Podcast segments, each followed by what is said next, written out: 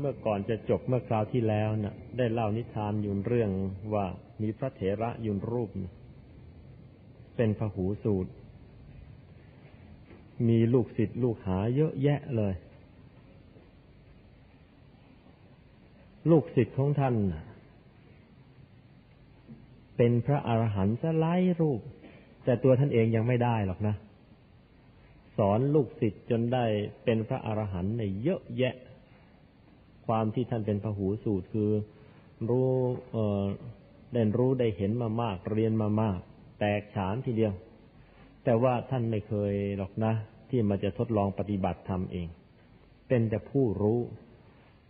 ก็อาศัยความรู้ที่มีนะสอนลูกศิษย์ลูกหาจนทั้งลูกศิษย์ลูกหาเป็นพระอรหันต์จะเต็มเมืองเชียแต่ว่าท่านเองยังยังไม่ได้เป็นอะไรทั้งนั้นแหละ พระพุทธเจ้าเห็นอย่างนั้นก็เลยสงสาร ก็ต้องการจะเตือนให้พระเถระรูปนี้ได้คิด ได้คิดมาฝึกตัวเองซะมั่งดีจะสอนคนอื่น เดี๋ยวจะพลาดท่าตกนรกไป เพราะฉะนั้นเวลาเวลาเจอพระรูปนี้ พระเถระรูปนี้เขาก็มักจะตรัสเรียกว่า ท่านใบลานเปล่าท่านใบลานเปล่ามาแล้วเลย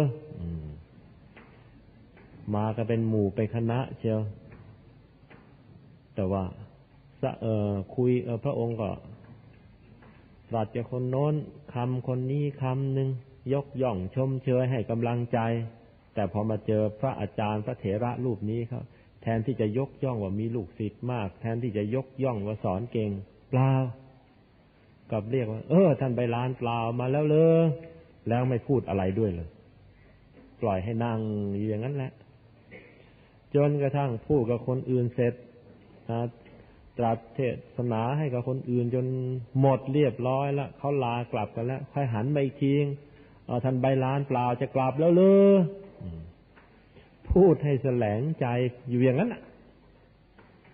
จนกระทั่งวันหนึ่งพระเถระรูปนี้ก็เลยได้คิดว่า เออจริงนะ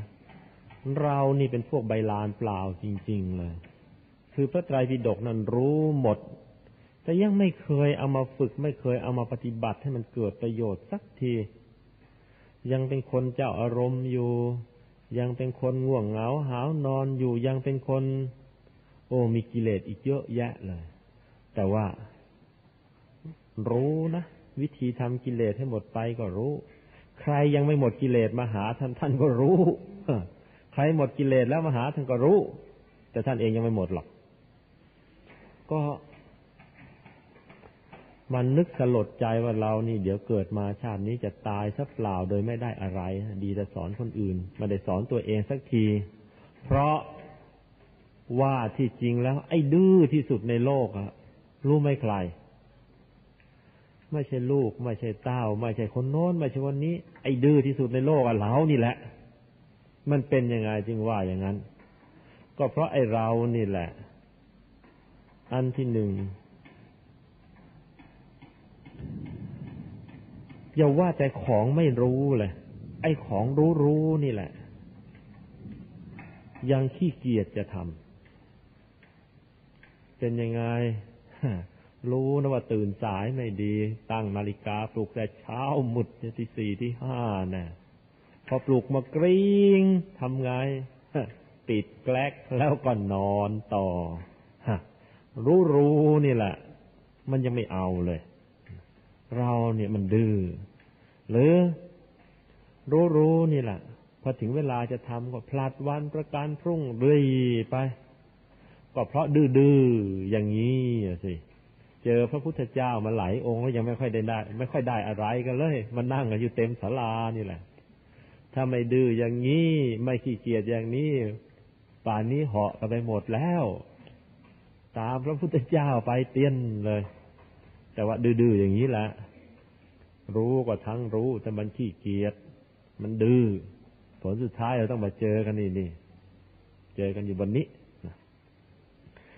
พระเถระรูปนี้สลดใจอย่างนี้เข้าก็เลย เอ๊ถ้าอย่างนั้นตัดสินใจเลย ลูกศิษย์ที่มีอยู่ในวัดอยู่เป็นร้อยร้อยพระที่มาบวชอยู่ในวัดเป็นร้อยร้อยท่านตัดสินใจทิ้งเลย ทิ้งลูกศิษย์ก็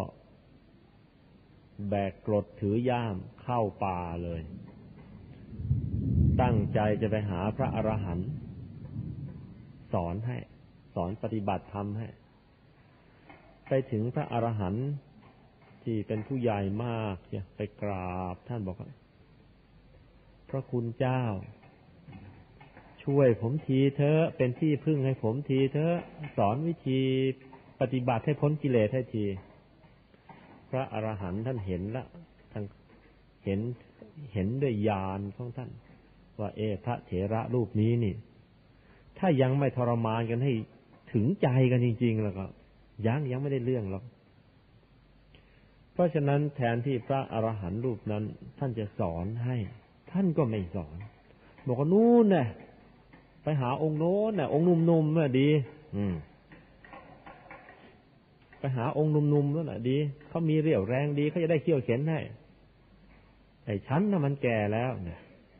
อันนี้ไม่ใช่พระอรหันต์เล่นตัวนะ แต่ว่าต้องการจะทรมาน คนพอถูกทรมานแล้วจะได้คิดเยอะ อ้าวก็ไปหาพระอรหันต์หนุ่มๆให้สอนให้ พระอรหันต์หนุ่มๆท่านก็รู้อีกแหละว่าเนี่ย เป็นพระเถระบวชมานานอายุมาก ถ้าสอนกันนี่ไม่ทรมานกันให้เต็มที่จริง ๆ รับไม่ได้หรอกยังไงยังไงก็ยังมีความรู้สึกรุ่นลูกรุ่นหลานมาสอนเรา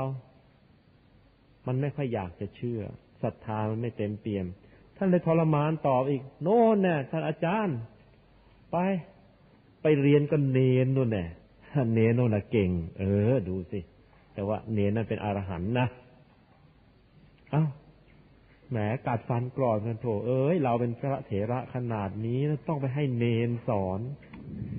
แทบแทบจะกลับวัดได้หลายเที่ยวเนี่ยเอ้าไหนๆมาแล้ว พระพุทธเจ้าก็ว่าเราว่าเป็นพระใบลานเปล่า ก็เลยเอ้าก้มหน้าก้มตากัดฟันไปหาเนน ไปถึงเนน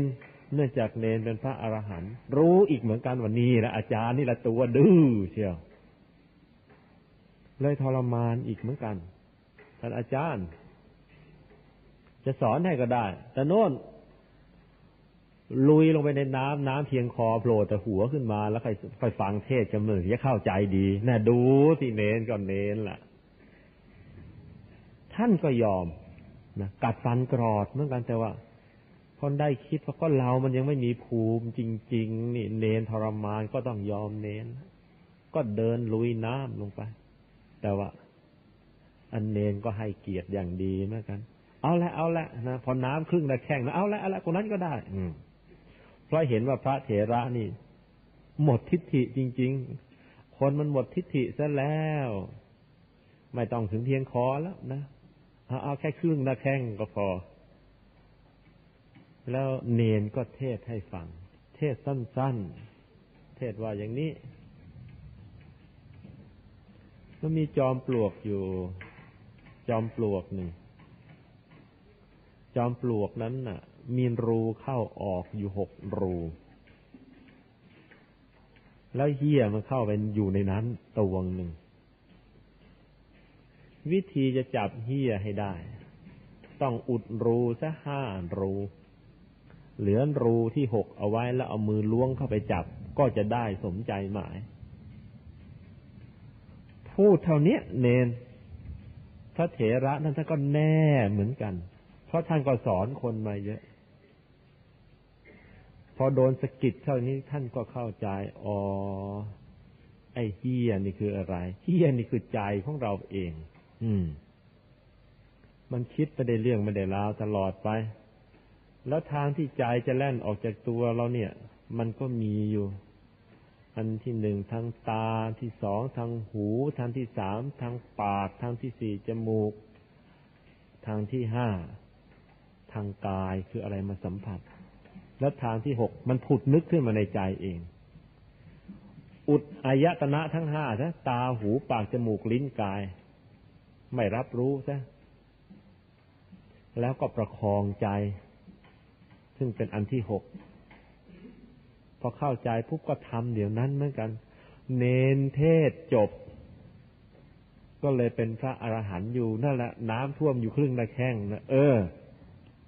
เป็นได้เหมือนกัน เพราะว่าพื้นฐานพหูสูตร พื้นฐานการศึกษาดีเลือกเกิน เพราะฉะนั้นสกิดให้คิดนิดเดียวโดนว่าให้เจ็บเจ็บสักหน่อย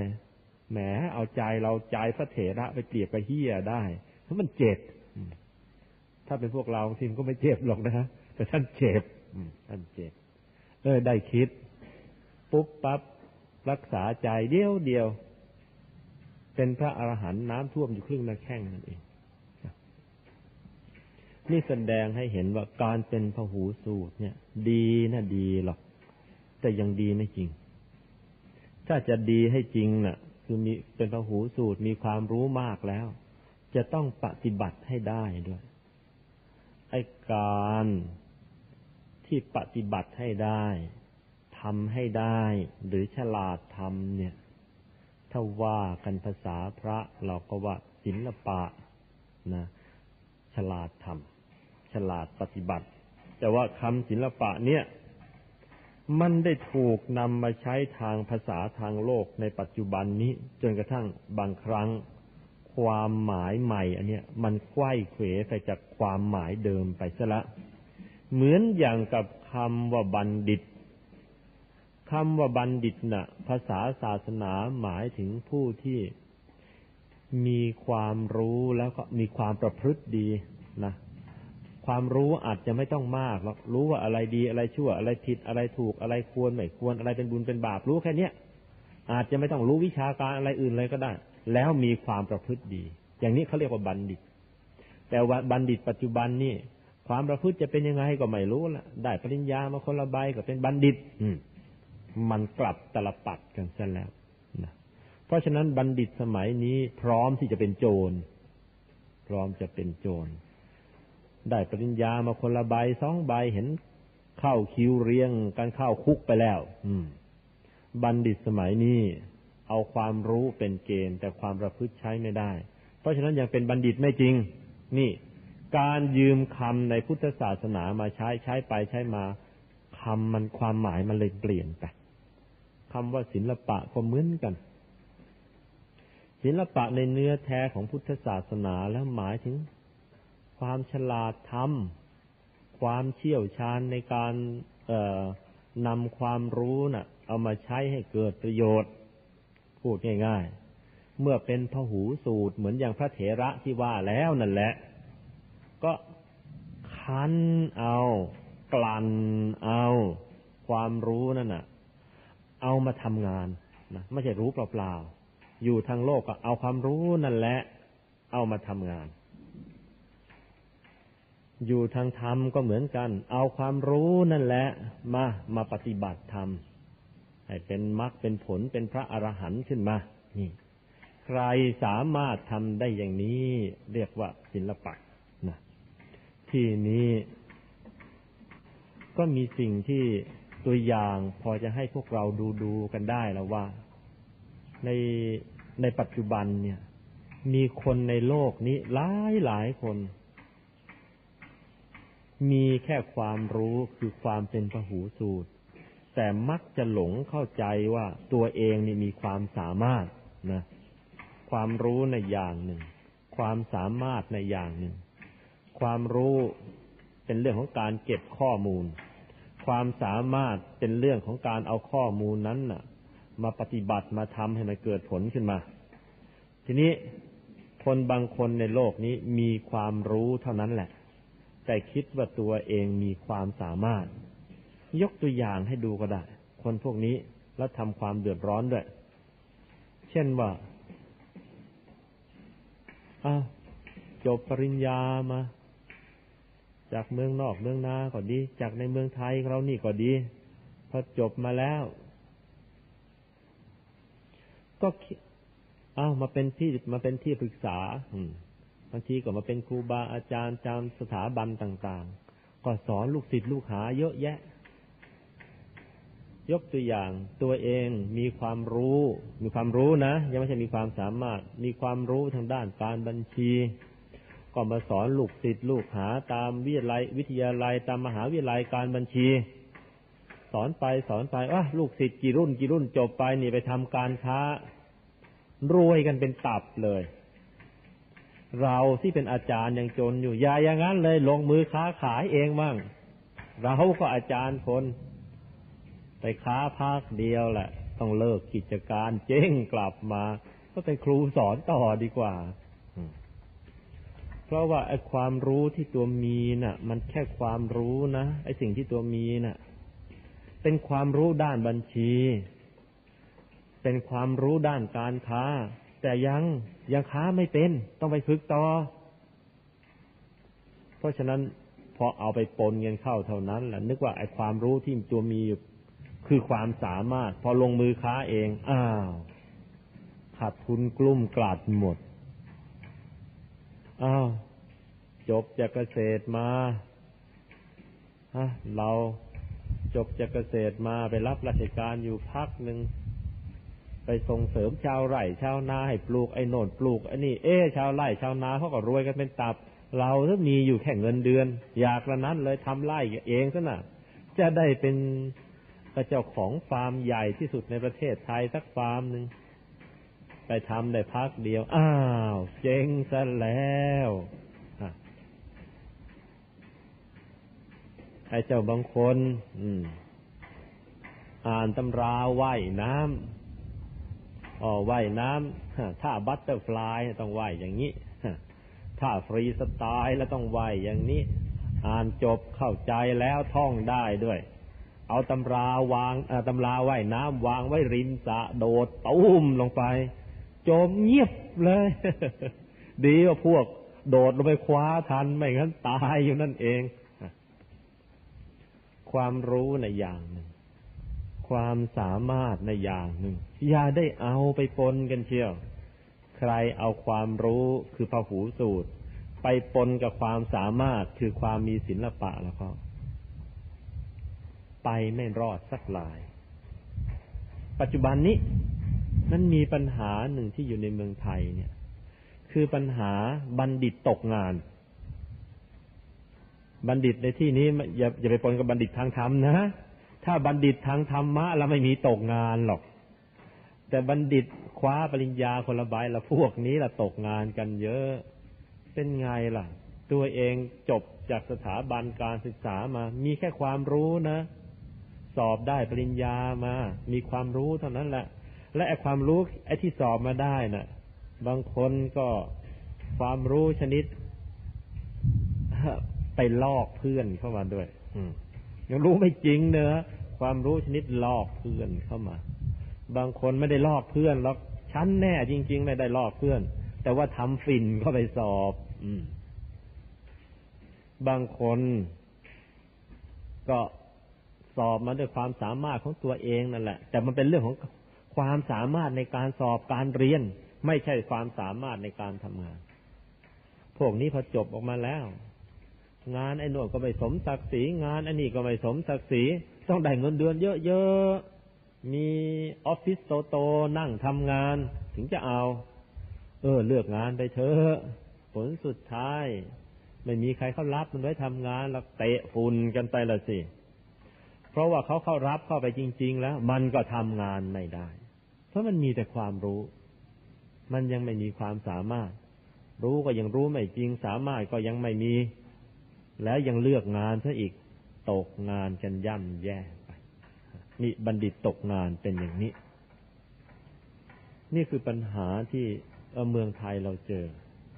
แล้วหนูหนูที่เป็นนิสิตนักศึกษาที่เป็นนักเรียน ถ้ายังไม่เข้าใจเรื่องนี้ อีกหน่อยก็จะเป็นบัณฑิตตกงานอีกอะไรตก ตกงาน แต่ว่า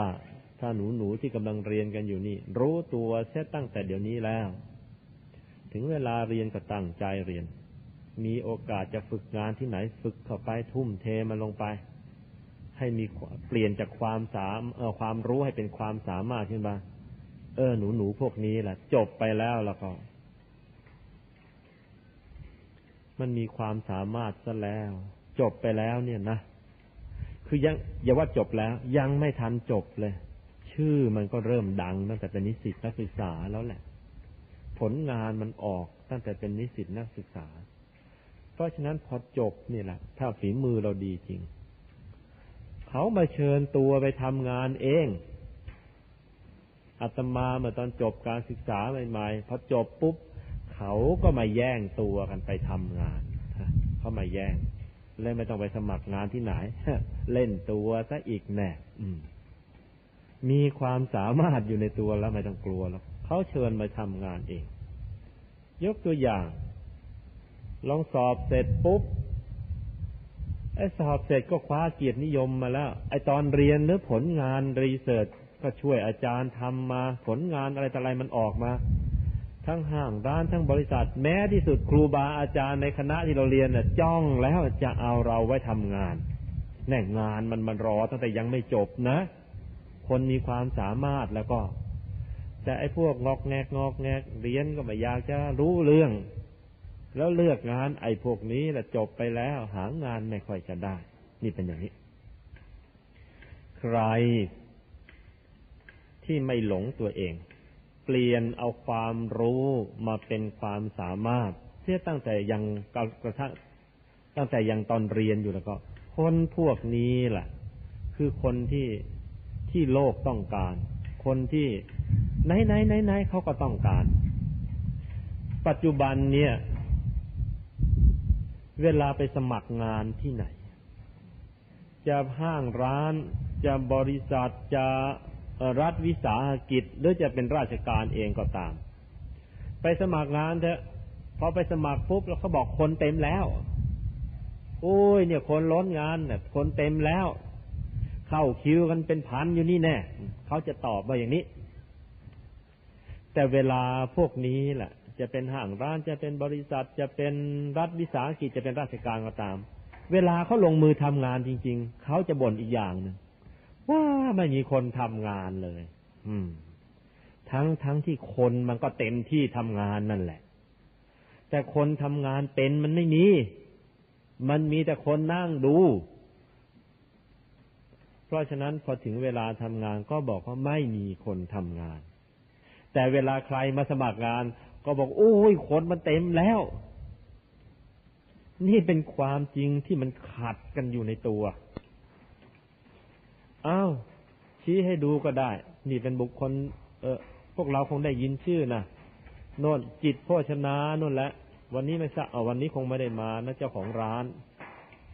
เจ้าของร้านจิตโภชนา แต่เดิมท่านก็ขายข้าวแกงร้านเล็กๆ แต่ว่าตั้งใจปรับปรุงฝีมือการทำกับข้าว การทำข้าวแกงของท่าน แล้วก็ ทุกวันพระละ่ะ เออ เข้าใจทำทุกวันพระปิดกิจการ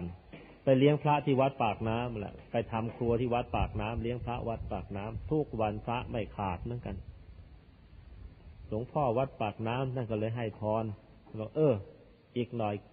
คนใจบุญอย่างนี้ แล้วก็ตั้งใจฝึกฝีมืออย่างนี้ ต่อไปข้างหน้ากิจการจะล้นออกไปนอกประเทศ แล้วหลวงพ่อวัดปากน้ำท่านว่าอย่างนี้เออเจ้าของจิตโภชนาได้ยินแล้วก็ ก็บอกว่า รู้สึกมันให้นึกขำๆไปเออ อย่างเราจะไปทำได้ยังไง แต่ว่าปรากฏว่าเดี๋ยวนี้ เออ ร้านจิตโภชนา เออ ขยายออกใหญ่โตแล้วเท่าที่ทราบมาตอนนี้ โน่น ไปเปิดสองแห่งแล้ว แห่งหนึ่งที่ลอสแองเจลิสในอเมริกาอืไปแล้ว อีกแห่งหนึ่งเพิ่งเปิดหยกหยกที่สิงคโปร์เปิดอีกแล้วเออเขาทำกันอย่างนี้ ไอ้ความที่ไม่ดูถูกวิชาของตัวเอง ตั้งใจทำให้มันดี แล้วก็มีความสังเกตและที่สำคัญที่สุดเอาบุญ และความเอาบุญนั่นแหละ ไปเลี้ยงพระที่วัดปากน้ำเป็นประจำไปเจอคนที่มีฝีมือเนาะเขาก็มาทำเลี้ยงพระกัน ใครมีฝีมืออะไรท่านก็เก็บเป็นความรู้ของท่านไปหมด กลับไปปรับปรุงร้านของท่านนับเข้ากิจการของท่าน เออเบลเลอร์บล่าล้นออกไปนอกประเทศแล้วนี่ นี่ความรู้ของแม่ค้าข้าวแกงนะแต่นี่แหละนั่งกันอยู่นี่แหละจบปริญญามาเนี่ยบอกไปไปทำข้าวแกงขายล้วสั่นหน้าพลึดไม่เอาไม่เอาเสียเกียรติโถยมีเกียรติอะไรหนักหนาไอ้ความรู้ก็รู้งูงูปลาปลาไอ้ที่จบมันน่ะ ยังไม่รู้อะไรจริง ความสามารถก็ยังไม่จริงโอ้ยกลัวจะเสียเกียรติไปขายข้าวแกง สู้เอาไปเป็นลูกจ้างเขาวันหนึ่งวันไป อย่างนั้นเรามีเกียรติเนี่ยเป็นสไอพันนี้ นี่เรามันพลาดกันพลาดกัน เอา้า อีกร้านหนึ่งอาตมาไม่รู้จักเจ้าของเขาหรอกแต่ว่า เห็นกิจการเข้ามาตั้งตั้งแต่เด็ก คือร้านสินไฉหัวซักแห้ง เมื่อก่อนก็เป็นร้านเล็กๆ เดี๋ยวนี้กิจการจะเต็มเมืองไทยไปแล้วก็แค่ความรู้ซักแห้งอะ ไอ้ซักผ้ารีดผ้านั่งอยู่นี่ก็ซักเป็นรีดเป็นทั้งนั้นแหละ แต่ว่ามันแค่เป็นเล็กๆ น้อยๆ ไม่เคยคิดฝึกฝีมือให้มันจริงจังขึ้นมา เพราะฉะนั้นเลยรวยกับเขาไม่ได้นนเขาแค่ซักผ้ารีดผ้า แต่ตั้งใจทำจริง ๆ จังๆ เออเขาเลยกลายเป็นกิจการซักแห้ง ซักผ้ารีดผ้าที่กำลังจะคลุมเมืองไทยอยู่แล้วเพราะฉะนั้นพวกเราที่เรียนจบอะไรมาก็ตามเถอะจะเรียนพาณิชย์จะเรียน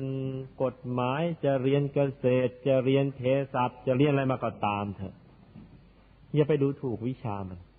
ตั้งใจทำให้มันจริงจริงจังจังมันขึ้นมา แล้วมันเอาตัวรอดได้ สร้างฐานะขึ้นมาได้ มีชื่อมีเสียงขึ้นมาได้เองนะเคยเจอ เคยเจอช่างไม้คนหนึ่ง แกบอกว่าแกเนี่ย เดินทางมาทั่วเมืองไทยแล้ว แล้วไม่เคยต้องควักทุน ไปไหน ไม่เคยต้องเอา เอาต้องพกสตังค์ติดตัว อืม ไม่ต้องเอาตังค์จากบ้านไป ไม่ต้องเอาเงินจากบ้านไป เอากบ กบสายไม้อะละเอากบสายไม้ ใส่กระเป๋าหลังไปตัวเดียวพอ ไปถึงไหน มีการก่อสร้างที่ไหนก็แวะไป สายไม้เขาดูแผ่นเดียวเขาเห็นฝีมือเดี๋ยวเขาก็เรียกเอาไว้ช่วยทำงานที่นั่นแล้วได้เงินได้ทองแล้วก็อ้าวไปเที่ยวต่อไป ไปจนทั่วเมืองไทย ไม่เคยควักเงินเอ่อจากบ้านมา จะพกกบไปตัวเดียว เที่ยวไปหาเงินได้ไปก็ส่งกลับบ้านไปซ้ำนี่มีฝีมือแค่ แค่สายกบเท่านั้นแหละ เขาก็ไปจนได้ ไปเจออีกคนเก่งกว่านั้นอีก คือไอ้กบเนี่ย มันยังว่าเป็น ยังเป็นงานเป็นการแต่เจอที่หนักกว่านั้นนิยมอยู่คนหนึ่ง ตอนเจอน่ะแก่ๆซะละ อาตมายังต้องไปเรียกแกครูเลย แกทำอะไรไม่เป็นหรอก แกเป็นแต่เตะตะกร้อ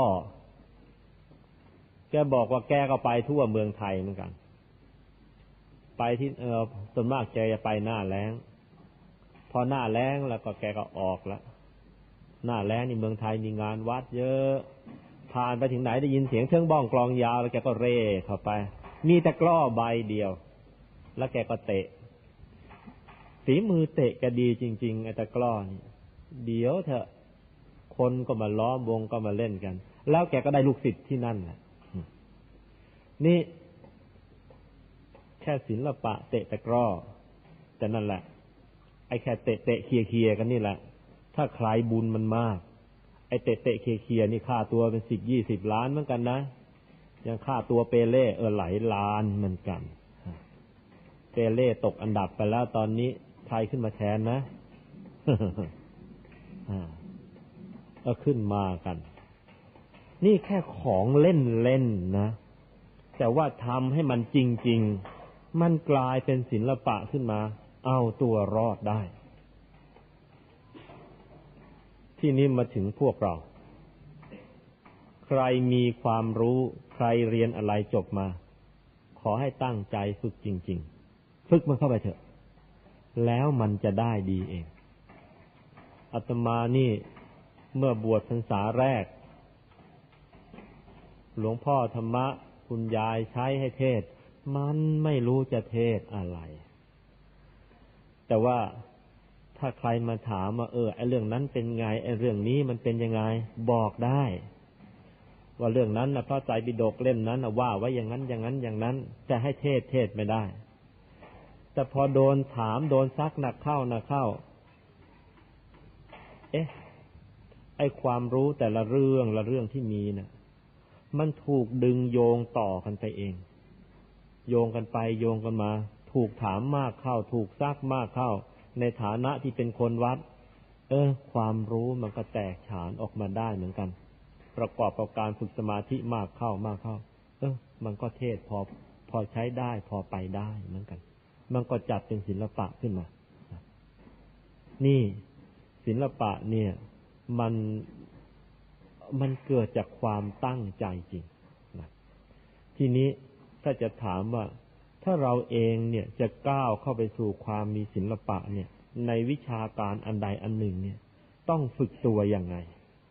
อยากจะบอกโดยย่อๆ โดยจากการที่สังเกตจดจำสังเกตตัวเองมาเนี่ย ใครอยากจะมีศิลปะด้านใด ๆ ก็ตาม มันมีความจำเป็นอยู่ว่าประการแรกเลย ต้องท่านใช้คำว่าต้องมีศรัทธานะอยากจะเป็นออยากจะมีศิลปะแล้วก็ต้องมีศรัทธาในไอ้วิชาการอันนั้นน่ะ มีศรัทธาว่า ถ้าเราจริงทำมันจริง ๆ เราก็ต้องได้ดีจริง เราจะต้องเอาตัวรอดได้จริง เราจะต้องสร้างฐานะได้จริง เราจะเเป็นคนหนึ่งที่ก้าวไปสู่ยุทธจักรอันนี้ได้จริง ๆ คือต้องมีศรัทธาก่อน พอมีศรัทธาไอ้ศรัทธาเนี่ยมันจะเป็นแรงผลักดันให้เรา สู้ไม่รู้จักถอยนี่มันมีศรัทธาแล้วถ้าแววมันจะเกิดแล้วเนี่ย ศิลปะอันนั้นเราจะเข้าไปถึงไปไปถึงมันได้ แม้เราไม่มีความรู้ในด้านนี้ก็ตาม ในแพทย์บางคน ในแพทย์บางคนจบการแพทย์มา แต่ว่าไม่ศรัทธาในวิชาแพทย์ของตัว แต่ไปศรัทธาในวิชาก่อสร้าง เออกลายเป็นผู้รับเหมาไปรับเหมาทำถนนหนทางมี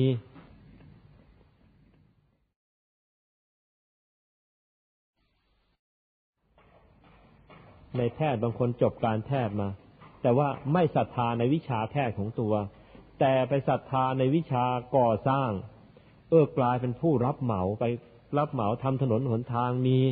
อย่างเจ้าของบริษัทไอตันไทยนั่นนั่นละแพทย์จะจะรับเหมาทำถนน เออไปได้เหมือนกัน หรือทุนพนมเทียน อืม จบแพทย์มาเชียวเปล่าเป็นนักเขียนไปชิบ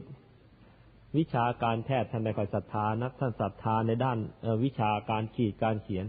ไปทุ่มเททางด้านนั้น เออ เป็นนักเขียนชื่อกล้องเมืองไทยไปได้เหมือนกัน เพราะฉะนั้นก่อนอื่นเลย ใครจะก้าวเข้าสู่ ความมีศิลปะในด้านใดด้านหนึ่งก็ตาม ต้องมีศรัทธาในอันนั้น ถ้าไม่มีศรัทธาไม่มีความมุ่งมั่น เออ ไปไม่รอดหรอก อันที่สองนะอันที่สองถ้าใคร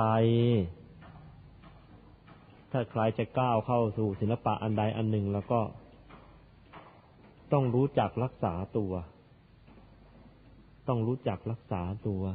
อย่าปล่อยให้โรคภัยไข้เจ็บมันเบียดเบียน มีโรคมากซะแล้ว มันยากที่จะเข้าสู่ศิลปะ ทีนี้ไอ้โรคที่เกิดจากคนมันก็มีสองประเภทนะ ไอ้ประเภทหนึ่งนะ่ะ มันเป็นโรคชนิดที่ เออ โรคกรรมโรคเวร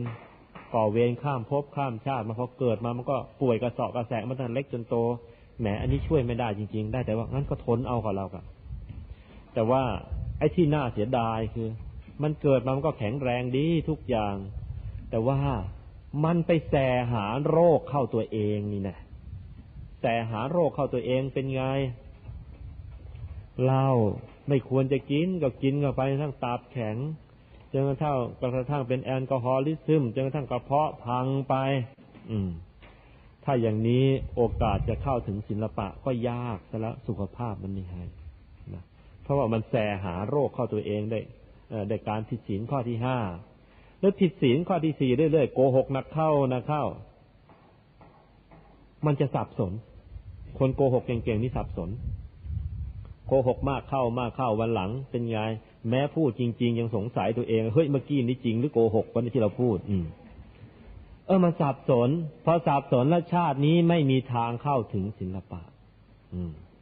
อ้าวไปผิดศีลก็ดีสามามากเจ้าชู้ไว้มากหวาดระแวงไปเถอะ ในใจเราก็มีแต่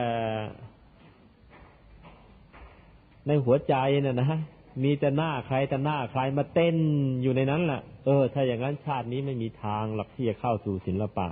ไอเวรเจ้าชู้มันเล่นงานนะคนขี่ขโมยคนเออชอบฆ่าสัตว์ตัดชีวิตพวกนี้ มันหาโรคเข้าตัวเองแสหาโรคเข้าตัวเองมันทำให้ ร่างกายนี่ สุขภาพไม่ดี พวกนี้ก็ไม่มีทางเข้าถึงศิลปะเหมือนกันนะเพราะฉะนั้นรู้รักษาตัวนะอย่าปล่อยให้เป็นโรคภัยไข้เจ็บ รู้รักษาตัวซะให้ดี อะไรไม่ควร ทำมันก็อย่าไปทำมัน เดี๋ยวเจ็บไข้ได้ป่วยซะแล้ว สุขภาพโทรมซะแล้ว ชาตินี้เข้าไม่ถึงศิลปะ เข้าไม่ถึง สุขภาพไม่ดี อันที่สามคนที่จะเข้าถึงศิลปะได้เนี่ย นะ ทุกคนที่นั่งอยู่เนี่ยจำเอาไว้ให้ดีไม่เป็นคนโอ้อวดนะไอคนโอ้อวด อ้คนขี่โม้ไอ้คนเจ้ามารยา ไอ้ข้าคุยมันมากกว่าข้าฝีมือนะไปถึงไหนไม่มีใครเขาอยากจะถ่ายทอดฝีมือให้หรอก มันขี้โม้เขาเกลียดขี้หน้า มันเขาเลยไม่มีฝีมือเท่าไหร่เท่าไหร่เขาก็ไม่สอนให้มัน แล้วมันเองก็มัวไปฝึกฝาความโม้แต่เคย เพราะฉะนั้นฝีมือก็เลยไม่มี ไอ้พวกนี้จะมีฝีมือก็มีฝีมืออย่างเดียว ฝีมืออะไร ช่างติ ไอ้พวกขี้โม้เนี่ยเพื่อจะแสดงให้คนอื่นรู้ว่าข้าเก่งมีความสามารถมาก ซึ่งจริง ๆ มันไม่มี จะทำยังไงล่ะทำได้อย่างเดียว ติชาวบ้านเขาเรื่อยไปติมันเข้าไปเถอะ ติจนกระทั่งไม่มีใครดีสินะในโลกเนี้ยถ้าจะถามว่าแล้วในโลกนี้มีใครดีมั้งก็พอมีมั้งใครผมเองผมเองนี่เป็นอย่างนี้ ถึงกับมีนิทานเนี่ยเขาผูกเอาไว้ ไอ้พวกขี้โม้ไอ้พวกโอ้อวด ไอ้พวกช่างติ เนี่ย ตัวเองไม่มีฝีมือ แต่อยากจะให้คนอื่นชมว่ามีฝีมือทำไงก็เลยติติชาวบ้านเขาก็เลยเกิดนิทานเรื่องเรื่องเรื่องคนช่างติมาอ่าว่ามีไอ้หมอคนหนึ่ง ไอ้ความที่มันไม่มีฝีมือแหละแต่อยากจะให้เขารู้ว่ามีฝีมือ เพราะฉะนั้นก็ติเรื่อยไป เจอใครติมันเรื่อยไป คนทุกคนในโลกนี้ ถ้าจะติแล้วติกันได้ทางนั้น ยกตัวอย่างนิทานของรัชกาลที่หกไอ้เรื่องเออไอ้เรื่องถ้าอยาติคนละติได้ทางนั้นเป็นไง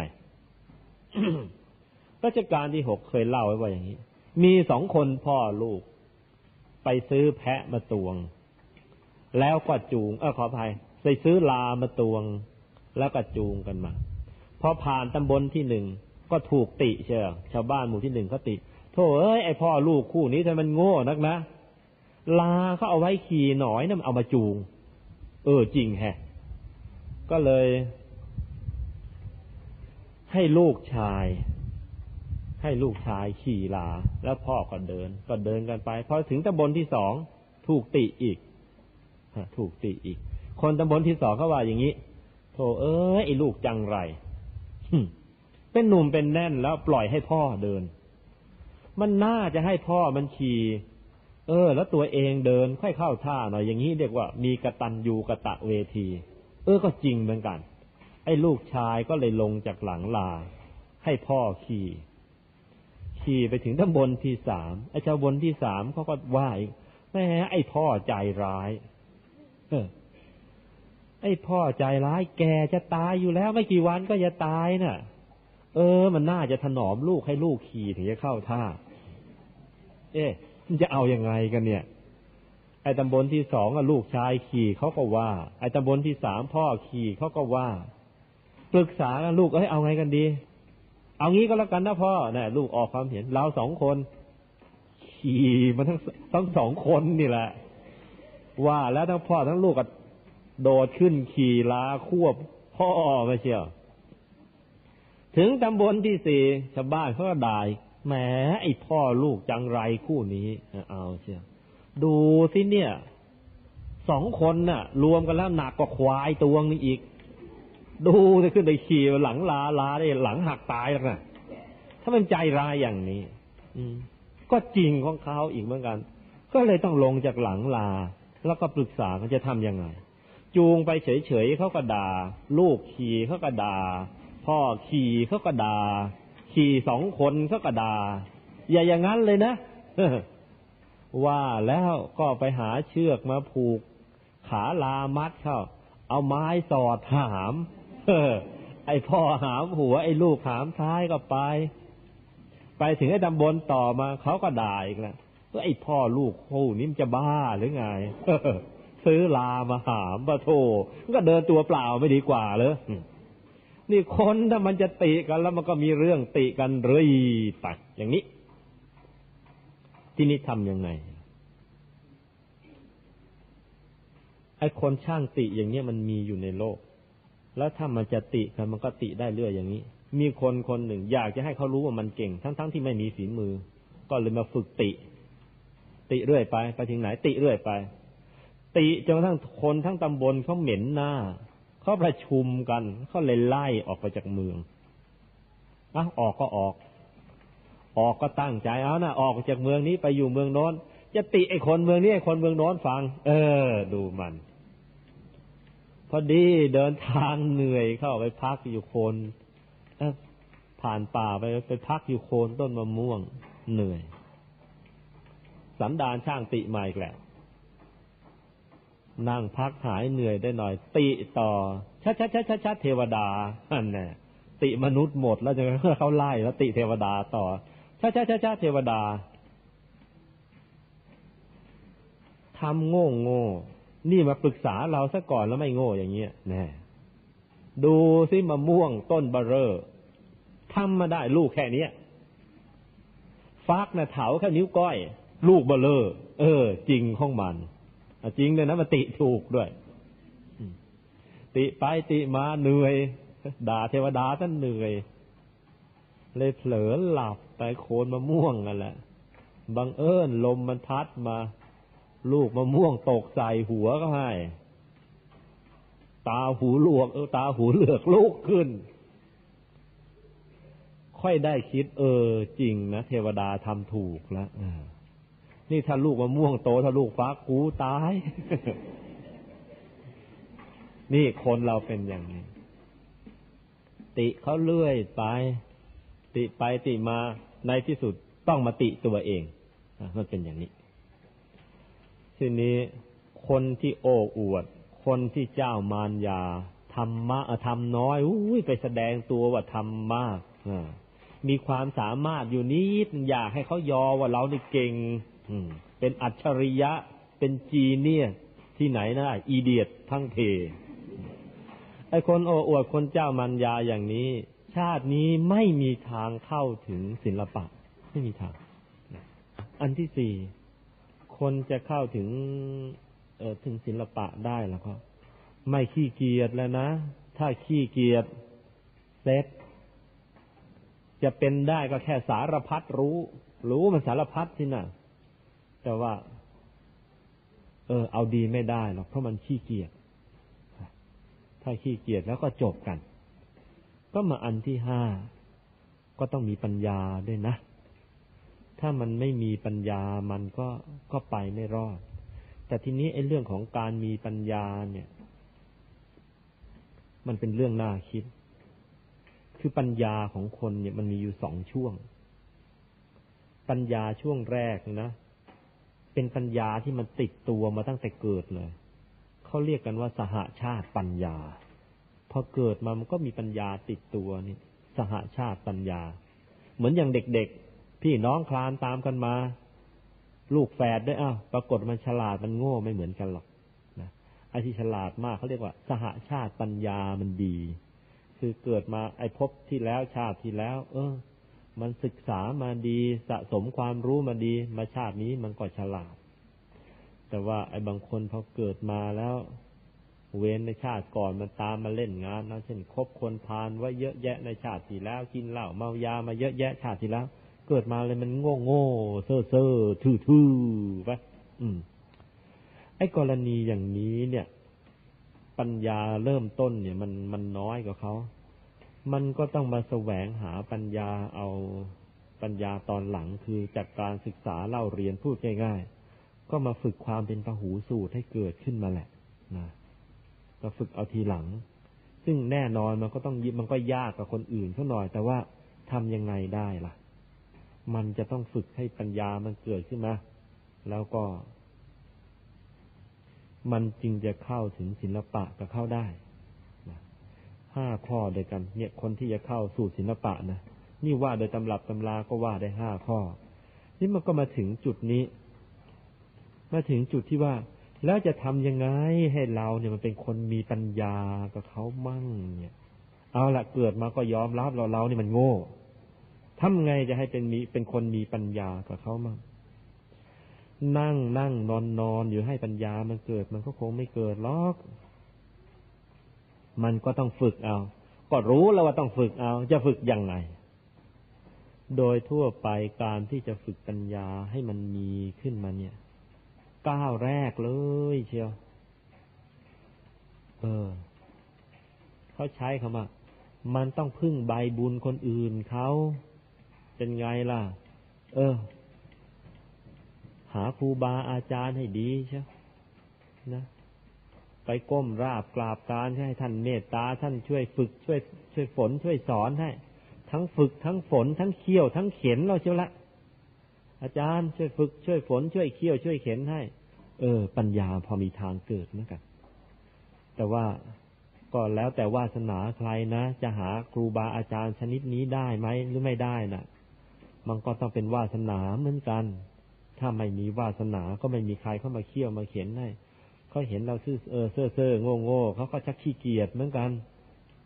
มีแต่นี่ในนิยายแล้วนะมังกรยกไอ้กล้วยเชงแล้วก็ เอออ้าไอ้กล้วยเจ๋งแล้วก็เอา แต่ว่าโดยจริง ๆ แล้วมันยากเหมือนกันก็เอาเถอะสู้อดทนสู้กล้ำกลืนขยันมันเพียรเข้าไปใฝ่หาครูบาอาจารย์นะเข้าแล้วมันก็พอได้เหมือนกันทีนี้ พอได้ครูบาอาจารย์อย่างนั้นแล้ว ตัวเองก็จะต้องฝึกต่อไปอีกนะ ว่าจะว่าต้อง เป็นคนช่างสังเกต ฝึกตัวเองเนี่ย ให้ช่างสังเกต ทีนี้ไอ้พูดนะพูดง่าย จะช่างสังเกตไปสังเกตอะไร วิธีจะเป็นคนฝึกให้ตัวเองเป็นคนช่างสังเกตเนี่ย ให้สังเกตจากในตัวเองก่อนนะสังเกตจากตัวเองเนี่ยก่อน จากง่ายๆไปหายาก สังเกตตัวเองเนี่ย สังเกตยังไง สังเกตนั่นแต่ว่าไอ้เรื่องการกินอยู่หลับนอนของเรานี่แหละไอ้การกินอยู่หลับนอนของเราเนี่ย เออ เช่นเป็นต้นว่า เอ๊ อาหารที่เรากินเข้าไปเนี่ยไอ้อย่างไหนเหมาะกับเราไม่เหมาะกับเรา กินแค่ไหนจึงจะพอดีไม่พอดีไอ้มากไป เดี๋ยวก็ง่วงนอน หนังท้องตึงหนังตามันก็จะย่อน ไอ้น้อยไปตกดึกท้องก็จะร้องจอกจอกเออแย่อีก มันสังเกตจากไอ้ไอ้ตัวเราเองนี่แหละแล้วก็ ในทางพระพุทธศาสนา พระพุทธเจ้าให้เอาไว้เลย ให้มันฝึกกายคตาสติโน้ตลงไปเถอะ ให้มันฝึกกายคตาสติ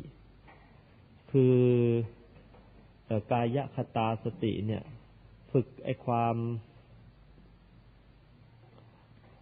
ความมีสติในตัวเช่นเป็นต้นว่า ใช้คำว่า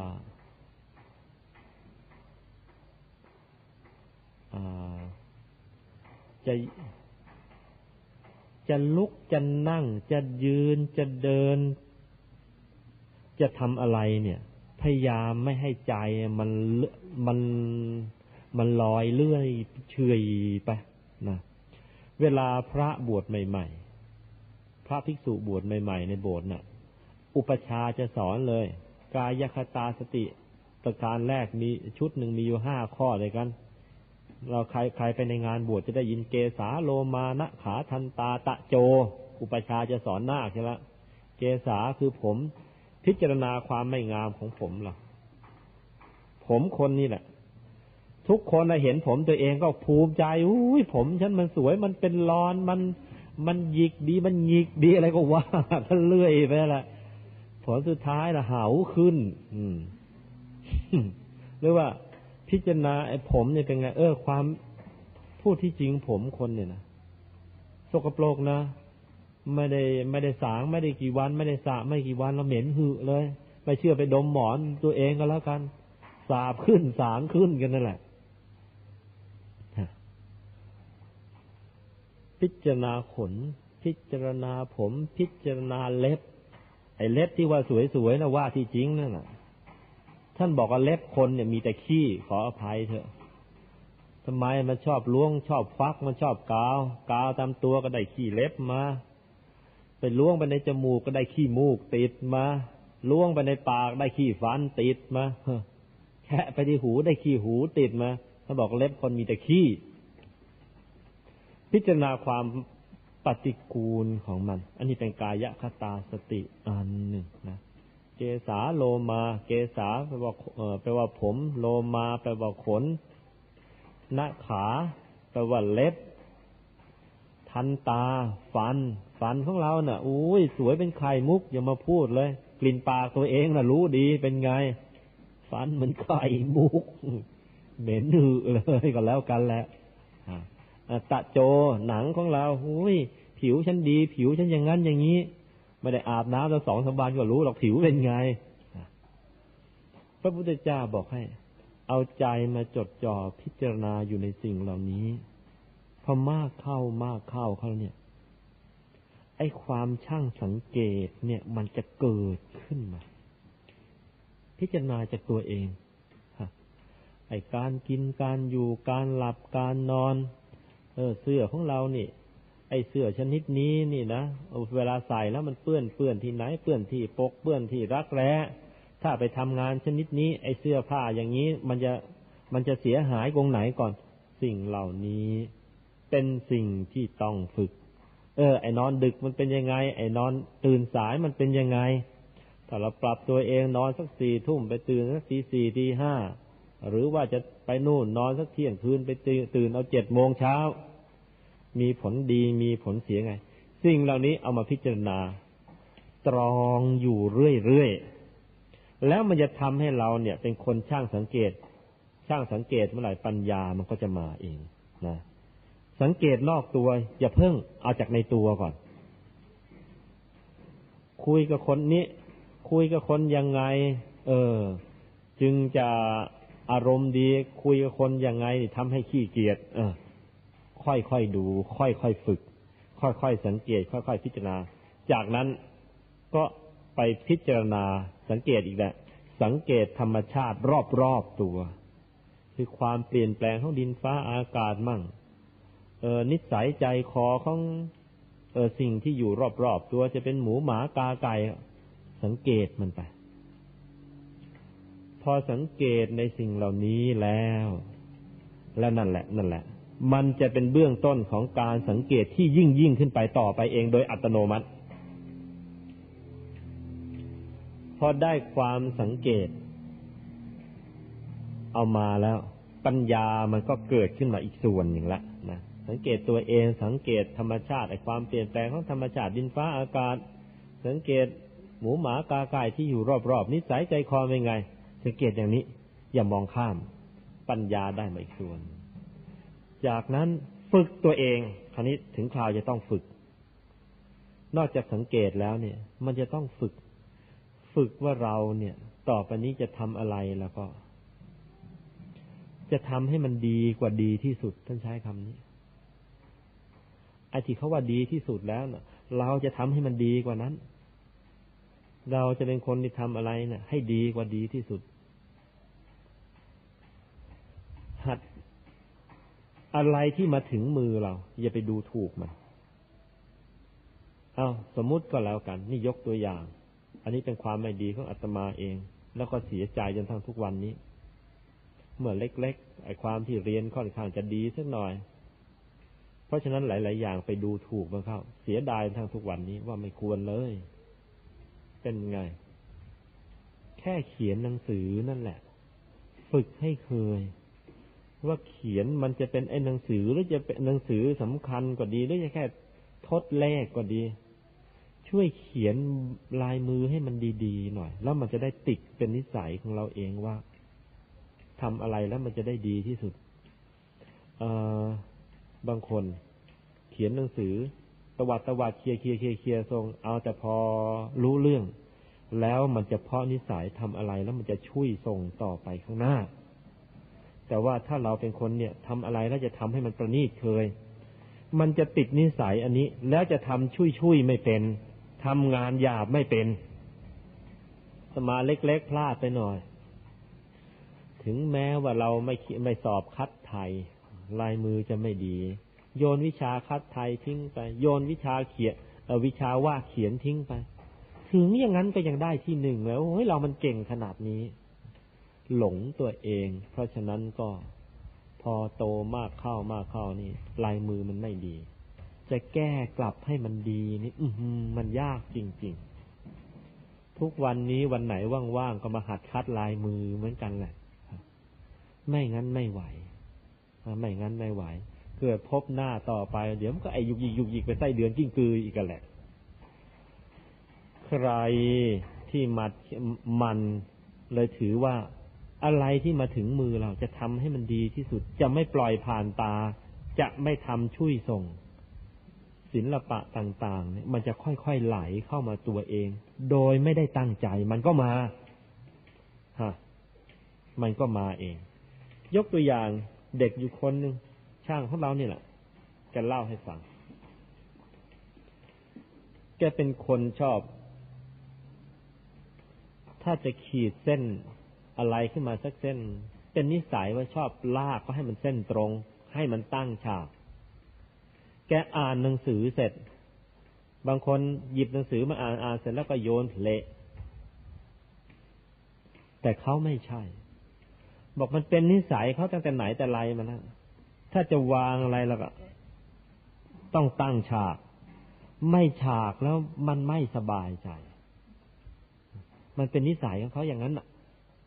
เขาบอกมันก็ไม่ก็ดูรู้สึกว่ามันก็ไม่ได้อะไร จนกระทั่งเขาจบชั้นมัธยมแล้วก็ไปเรียนที่อุเทน ก่อสร้าง ก็มาแปลกใจที่ว่า เอ๊ะ การเขียนแบบของเขาเนี่ย ได้คะแนนเยี่ยมเยี่ยมทุกทีไอ้เพราะความสามารถในการจับฉากของเขาว่ามันมาติดนิสัยมา เอียงนิดก็รู้ออก บอกไอเอียงนิดนิดหน่อยหน่อยเนี่ย เพื่อนจะดูก็ไม่ออก เออแกดูออกพอจบมาแล้วยิ่งกว่านั้น จะบอกว่า ไอความที่วางอะไรก็วางเป็นฉากเคยอย่างเงี้ยเวลาไปตรวจงาน จบแล้วไปเป็นผู้รับมาไปไปควบคุมการก่อสร้าง บานประตูเนี่ยไอ้บานพับประตูมาไอ้การเข้ากรอบประตูกรอบหน้าต่าง เอียงสักมิลครึ่งมิลเนี่ย บอกมันยังมองออกเลย ช่างที่เขาทำเขาเอาไม้ฉากวัดกับมือ เอาลูกดิ่งวัดกับมือทิ้งมากับมือเขายังดูไม่ออกว่ามันคลาดมันเคลื่อน แต่แกบอกว่าพอมองเห็นปั๊บมันรู้ ไอเนี่ยเคลื่อน เคลื่อน มันเป็นศิลปะอันหนึ่งเกิดขึ้นมาโดยอัตโนมัติจากหลังจากไอวางอะไรเป็นฉากวางเป็นแนวให้ได้อย่างเนี้ย เออ ทำอะไรไม่ปล่อยผ่านทำอะไรให้มันประณีตมาเคยพอถึงเวลา เออมันได้ บอกว่าไม่ได้คิดว่าจะไว้เออเตรียมตัวว่าจะไว้เป็นในช่างก็เออในภายหลังหรอกแต่ว่า มันมาส่งเสริมตัวเองเองแหละ หลังจากที่ทำอะไรให้เป็นเป็นขั้น เป็นตอนเป็นมุมเป็นฉากเคยฮะมันเป็นพื้นฐานไปเพราะฉะนั้นเรา แม้ว่าเราเนี่ย ไม่ได้ตั้งใจจะมาฝึกศิลปะ อันนี้หรอก เช่น เราไม่ต้องการหรอกที่จะมีศิลปะในด้านการวาดเขียนสมมุติ แต่ถึงอย่างนั้นก็ตาม จะทำอะไรให้มันสะอาดทำอะไรให้มันเรียบร้อยทำอะไรให้มันเข้าฉากเข้ามุม ถึงเวลาแล้วเราก็ถึงแม้วาดเขียนไม่เป็น แต่ว่าพอมองแล้วเราพอจะดูออกว่าเออใครวาดดี ใครใครวาดไม่ดี ใครเขียนดี ใครเขียนไม่ดี ใครทำงานเรียบร้อย ใครทำงานไม่เรียบร้อย มันจะดูออก มันจะดูเป็นไปโดยอัตโนมัติ มันเคย มันจะเป็นเอง นี่ไอการที่เราฝึกความช่างสังเกต ฝึกไอความมีระเบียบเล็กๆน้อยๆเหล่านี้ตั้งใจที่จะทำอะไรให้มันดีที่ดีกว่าดีที่สุด อยู่เรื่อยๆอย่างเนี้ยไปไปแล้ว ศิลปะมันจะค่อยๆเกิดขึ้นมาในตัวเอง แม้ทำไม่ได้ ก็ดูออก ถึงเราทำไม่ได้ล่ะแต่ดูออก ยกตัวอย่างอาตมาเองก็ไม่เคยเรียนด้านการก่อสร้างมา ก็เรียนทางด้านการเกษตรมา แต่ว่า เมื่อฝึกให้ตัวเองช่างสังเกตนี้แล้ว เอ๊ะไปเห็นการก่อสร้างของที่ไหนที่ไหน เราก็พอจะดูออกนะว่า เออ ไอ้นี่มันดี ไอ้นั่นมันไม่ดี ก็ไม่เคยไปฝึกวาดฝึกเขียนมาจากที่ไหนหรอก ไม่เคยไปฝึกปั้นมาจากที่ไหนหรอก แต่ว่าก็พอจะดูได้ พอจะให้คำแนะนำได้ เออเขาวาดรูปมาแล้วนี่นะ ที่คุณวางรูปมาอย่างนี้ ที่คุณให้สีให้สันมาอย่างนี้ มันคลาดเคลื่อนไปหน่อยมันควรจะแก้อย่างนั้นอย่างนี้ เออ ให้คำแนะนำไปได้ เพราะเรามีความละเอียดพอแล้วมันจะรู้เอง ศิลปะมันจะค่อยๆเกิด ขึ้นมาเองโดยอัตโนมัติ ซึ่งเป็นผลจากความช่างสังเกตของเรานั่นเอง นี่เป็นสิ่งทั่วๆไปสำหรับคนที่จะก้าวจะฝึกตัวเองให้มีศิลปะขึ้นมา แล้วก็อย่าลืมนะคำว่าศิลปะ ที่แปลเออมันแปลว่าฉลาดทำทางศาสนา มันหมายถึงฉลาดทำใน เออฉลาดในทุกแง่ทุกมุมฉลาดใน การในทางในทางกายเราก็เรียกว่าเป็นพวกช่างช่างทำโน่นช่างทำนี่ช่าง ช่างวาดช่างเขียนช่าง ช่างปั้น ช่างออกแบบช่างดีไซน์เขาว่ากันไป เออทางวาจาก็เช่นกัน ใครพอฝึกเคยเคยเข้า ฝึกสังเกตอย่างที่ว่ามา ฝึกคุณสมบัติของ ศิลปินให้มันติดตัวมา แม้ที่สุดถึงคราวจะพูด มันจะพูดไม่ติดขัด มันจะพูดมีกฎมีเกณฑ์ มันจะไปของมันเอง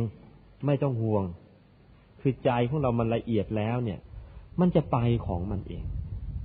หากได้รับการฝึกฝนเข้าสักหน่อย เออ มันก็ยิ่งไปดี เช่นกันการคิด เนื่องจากคิดอย่างที่ว่ามาคิดไปมีระเบียบแบบแผนอย่างที่ว่ามาแล้วศิลปะมันก็จะไปเองเหมือนกันนะ การที่จะเสริมปัญญาเข้าตัวเองเนี่ย อันแรกนะเราก็บอกแล้วว่า เออหาครูบาอาจารย์นะอันที่สองก็ฝึกพินิษพิจารณา เออในตัวซะก่อน แล้วก็ไปฝึกรอบๆตัว เป็นอันที่สามแล้วก็อันที่สี่ก็ตั้งสมมุติฐานหรือตั้งปณิธานเอาไว้เลยว่าเรานะจะทำอะไรนะ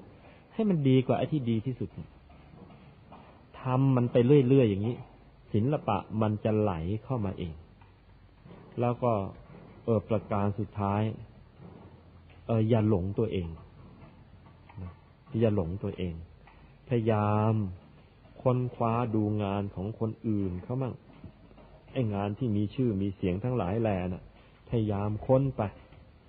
อย่าคิดว่าตัวเองเก่งแล้วไอ้ที่เก่งกว่าเรายังมี แล้วมันจะทำให้เราเนี่ย ก้าวหน้าไปไม่มีที่สิ้นสุด อย่างทางชาวจีนเขาก็ให้คำนิยามไอ้คำจำกัดความสั้นๆนะว่าเออเหนือฟ้ามันยังมีฟ้านะไอคนเก่งกว่าเรายังมี เราจะต้องฝึกของเราให้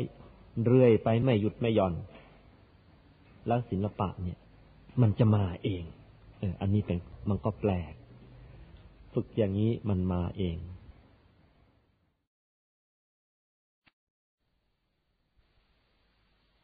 อย่างทางชาวจีนเขาก็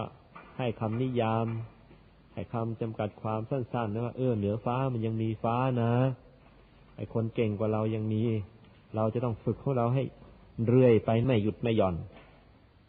แล้วศิลปะเนี่ย มันจะมาเองเอออันนี้เป็นมันก็แปลก ฝึกอย่างนี้มันมาเอง เราไอความที่เราฝึกอย่างเนี้ย ทั้งหมดที่ว่าเนี่ยมันเป็นเรื่องของการฝึกมาตรฐานทั่ว ๆ ไป มันจะเป็นมันจะเป็นพื้นฐานที่จะก้าวไปสู่ศิลปะอื่นๆ แล้วเมื่อเราอยากจะได้ศิลปะอันไหน ก็ไปหาครูบาอาจารย์ทางนั้นอีกทีหนึ่งแล้วมันจะไปของมันได้ ทีนี้ ศิลปะในด้านของการคิดก็ดีเออในการพูดก็ดี ในการทำก็ดี ทั้งหมดเนี่ยมันมาจากไหน มันมาจากการฝึกตัวเองเนี่ย ให้มีความคิดที่เป็นระเบียบ ไอ้ความคิดที่เป็นระเบียบ ความคิดเป็นเนี่ย อย่างที่ว่ามันนั่นแหละ พวกกายคตาสติต่างๆที่สังเกตตัวเองน่ะ แต่ว่า เออยิ่งกว่านั้น คนที่จะเข้าถึงศิลปะให้ได้เนี่ย เออ พระพุทธเจ้าทรงเตือนเอาไว้บอกว่า ไอ้กิเลสหรือว่าไอ้นิสัยไม่ดีที่มันมีอยู่ในตัวน่ะ ไอ้ความเป็นคนโลภจัด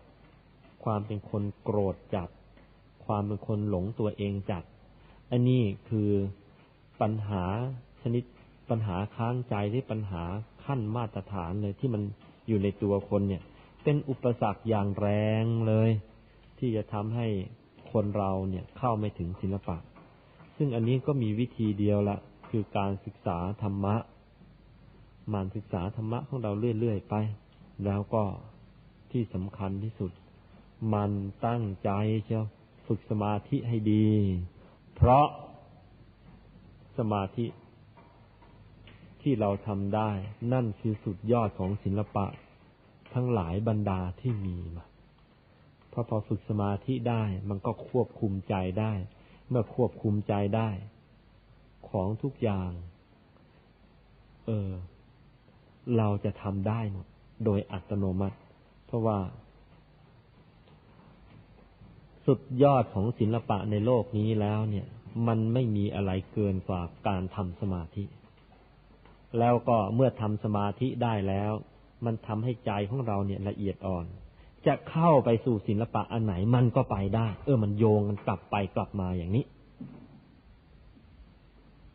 คือคนที่ตัวอย่างง่ายๆ คนที่ทำอะไรเนี่ยนะทำควาทำประณีตเคย จะเย็บปักถักร้อยก็ประณีตเคย จะวาดจะเขียนก็ประณีตเคย ละเอียดเคย จะซ่อมเครื่องซ่อมอะไร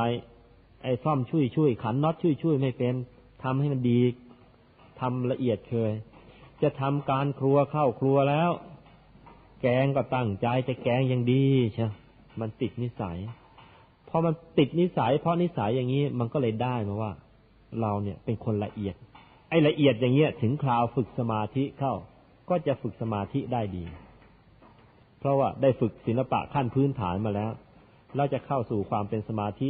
ซึ่งเป็นศิลปะชั้นยอดเลย เข้าได้ง่าย ในทำนองกลับกัน คนที่ตั้งใจฝึกสมาธิมันเรื่อยเรื่อยเรื่อยเรื่อยถึงคราวต้องการจะฝึกศิลปะอย่างอื่น เนื่องจากใจมันละเอียดแล้วไปจับงานอะไรเข้าปั๊บเอ๊ะมันก็ไปได้ลิ้วเลยเหมือนกัน อ่า มันมันกลับไปกลับมากันอย่างนี้ เพราะฉะนั้นพวกเรานะ นับแต่วันนี้เป็นต้นไป อันที่หนึ่งเลย อย่าดูถูกงาน อย่าเลือกงาน อย่าดูถูกวิชาการที่ครูบาอาจารย์อุตสาห์ให้ล่ำเรียนมา แม้เป็นวิชาการเพียงเล็กน้อย ศิลปะเพียงเล็กน้อย อย่าไปดูถูกมัน ตั้งใจทำมันเข้าไปเถอะ เพราะว่ามันมีอานิสงส์ส่งให้ว่าเราจะเป็นคนมีใจละเอียดอ่อน มีใจประณีตเออในที่สุด แล้วก็จะทำให้ก้าวเข้าสู่ความเป็นสมาธิได้ง่าย ท่านเราหยิบอะไรก็ช่วยส่งช่วยส่งคิดว่าเฮ้ยไอ้นี่ไม่สำคัญไอ้นั่นไม่สำคัญ สำคัญแต่เรื่องสมาธิอย่างเดียวถ้าเราไปเอาแต่เรื่องสมาธิอย่างอื่นไม่เอาโยนทิ้งแหละมันหยาบมาเคยถึงคราวฝึกสมาธิมันก็หยาบ เลยฝึกสมาธิก็ฝึกไม่สำเร็จอีก นี่ อันนี้ขอฝากไว้เลยนะ ทีนี้ในตำรับตำราก็ยกตัวอย่างประกอบไว้ ให้เป็นข้อคิด เกี่ยวกับเรื่องอศิลปะเนี่ย ท่านให้ข้อคิดไว้อย่างนี้ คือพระพุทธเจ้าเนี่ย ไม่ต้องการให้คนเราดูถูกวิชาความรู้ ไม่ต้องการให้คนดูถูกความสามารถของคนอื่น จนกระทั่งกลายเป็นคนหลงตัว เพราะฉะนั้นตัวอย่างที่ใช้ในตัวอย่างที่ใช้ประกอบในศิลปะในในเรื่องในมงคลเรื่องศิลปะเนี่ย ท่านไปยกแหมไปเค้นเอาตัวอย่างชนิดที่ มันมาสุดเค้นมาจริง ๆ เลย คือไปเอาศิลปะ ของคนง่อยเปลี้ยเสียขามาคนหนึ่งเอามายกเป็นตัวอย่าง แล้วไอ้ศิลปะอันนั้นศิลปะอะไร ศิลปะดีดขี้แทะเออ ดูสิใครจะเชื่อว่าดีดขี้แทะเป็นศิลปะนะสมหาอะไรก็ทำการครัว นั่นจะยังต้องเป็นศิลปะ เยี่ยมใช่ละเพราะศิลปะดีดขี้แพะมันยังเป็นศิลปะเลยมีเรื่องเล่าว่า ในอดีตมีคนมีคนเป็นโปลิโออยู่เป็นคนโปลิโออยู่ ขาแกเลยมันมันมันรีบอะ เดินไม่ได้ จะไปไหนไหนไหนเราต้องให้เขาหามเอาไปเขาหามไปวางแปะอยู่ไหนก็อยู่นั่นแหละ ลุกไม่ได้ แต่ว่า ไอ้เจ้าง่อยคนนี้นะไอ้เจ้าง่อยคนนี้ มันง่อยแต่กาย มันง่อยแต่ขา มันแต่ใจมันไม่ง่อย แล้วมันก็ไม่ดูถูกวิชาความรู้ เพราะฉะนั้นทำไงล่ะ มันหัดเอาก้อนกรวดนี่มันดีทุกวันทุกวัน ดีดนักเข้านักเข้า ดีดชำนาญด้วยนะดีดไกลด้วย ดีดชำนาญด้วย ดีดแม่น ดีดไกล ก็เลยเอาวิชาดีดกรวดทั้งตัวเองนี่แหละมาหากินทำไงล่ะ เออ พอบ่ายบเย็นเย็นเด็กเด็กมันไปชุมนุมกันที่ไหนล่ะ ไอ้ง่อย ไอ้เปลี่ยนี่ เอาแล้ว แสดงฝีมือเชียวเอาก้อนกรวดมา ดีดที่เลยมันโดนตามใบไม้ ให้ใบไม้มันทะลุ เออ มันแน่เหมือนกัน ทะลุเป็นลายฉลุฉลุเป็นรูปเสือรูปช้างรูปกวางรูปเก้งก็ไอ้ง่อยนี่ดีดได้จะดีดชำนาญเขา ให้พวกเราดีดสบายเลยนะดีดได้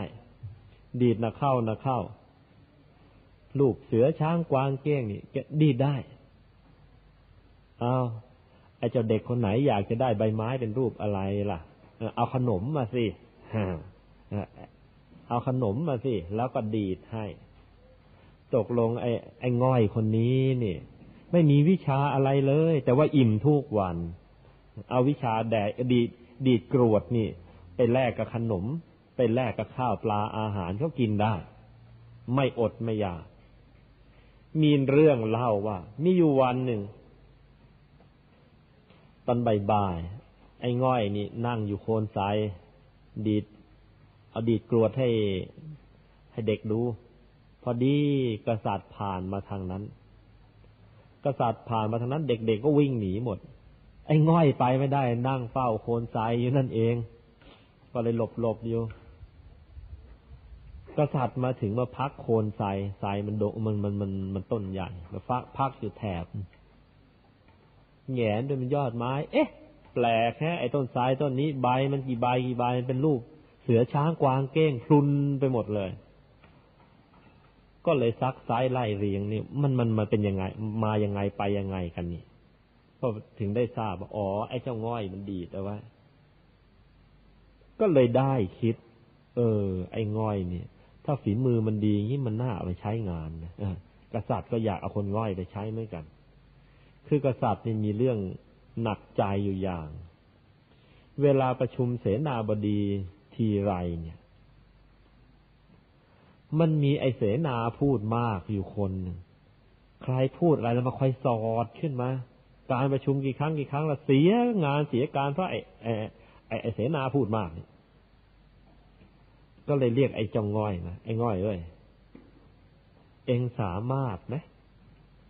เวลาใครพูดมากๆพออ้าปากปั๊บดันดีขี้แพะเข้าปากมันเลยทำได้ไหมไอ้ง่อยบอกโอ้ยเล่นไม่ยากไอ้ง่อยไอ้ง่อยบอกเล่นไม่ยากถ้าเล่นไม่ยากเอาสิ เอาไอ้ง่อยเข้าวังมาดูนะไอ้ง่อย ไอ้ง่อยเข้าวังได้ไอขาดีๆไม่ได้เข้าเลยไอ้เอาไอ้ง่อยเข้าวัง ถึงเวลาประชุมแล้วเอาไอ้ง่อยนี่ เป็นเป็นนั่งอยู่หลังม่านพอไอ้เสนาพูดมากอ้าปากปั๊บแล้วก็เอาขี้แพะดีเข้าปากเลยพอดีเข้าปากปั๊บเนื่องจากเร็วมาก ไม่ทันรู้ว่าอะไรเข้าปากก็กลืนเอื้อกเอื้อก มีอยู่วันหนึ่งไอ้เสนาพูดมากคุณพูดมากแล้วอ้าปากปั๊บไอ้ง่อยดีขี้แพะเข้าปาก ดีดไปหมดทนานหนึ่งเลยทนานก็ลิตรหนึ่งแหละ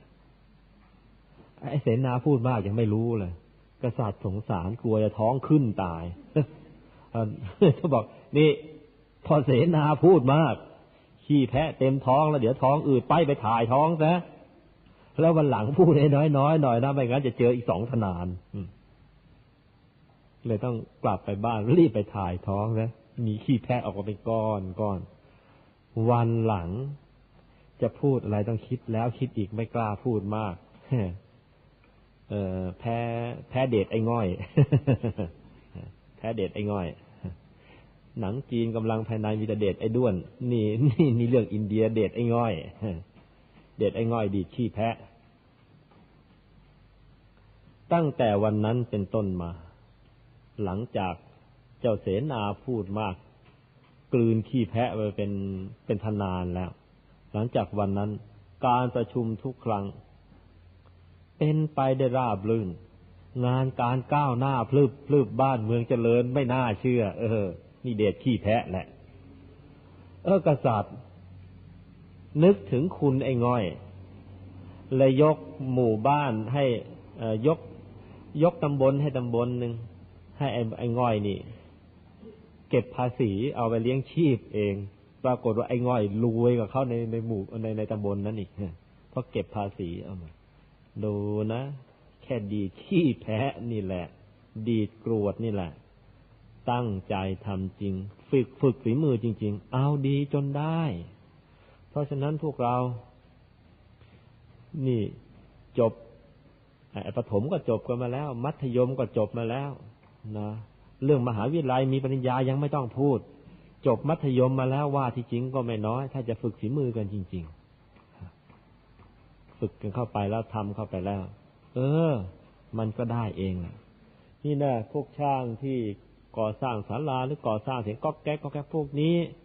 ความจริงแล้ว หลายหลายคนป .4 ก็ไม่จบ แต่ก็สร้างศาลาให้เรานั่งได้สบายสบายแล้วก็ฝีมือไม่เลวด้วย เพราะเขาตั้งใจฝึกจริง ๆ เออท่านมหาชิโตกับท่านชานาพิญโยท่านก็ตั้งใจฝึกฝีมือให้พวกนี้ เขาก็ตั้งใจยอมรับการฝึก เพราะฉะนั้นเขาก็มีฝีมือขึ้นมา การก่อสร้างของเราแต่ละชิ้นก็จัดอยู่ในเกณฑ์ตนี้มีของดีให้พวกเราได้ใช้ ก็อาศัยคนความรู้นี่แหละป .4 นี่แหละ จบป .4 มั่งไม่จบมั่ง แต่ว่าเขาฝึกฝีมือจริง ๆ มีศิลปะขึ้นมา เออ มันก็กลายเป็นคนมีประโยชน์ได้ นี่ เป็นอย่างนี้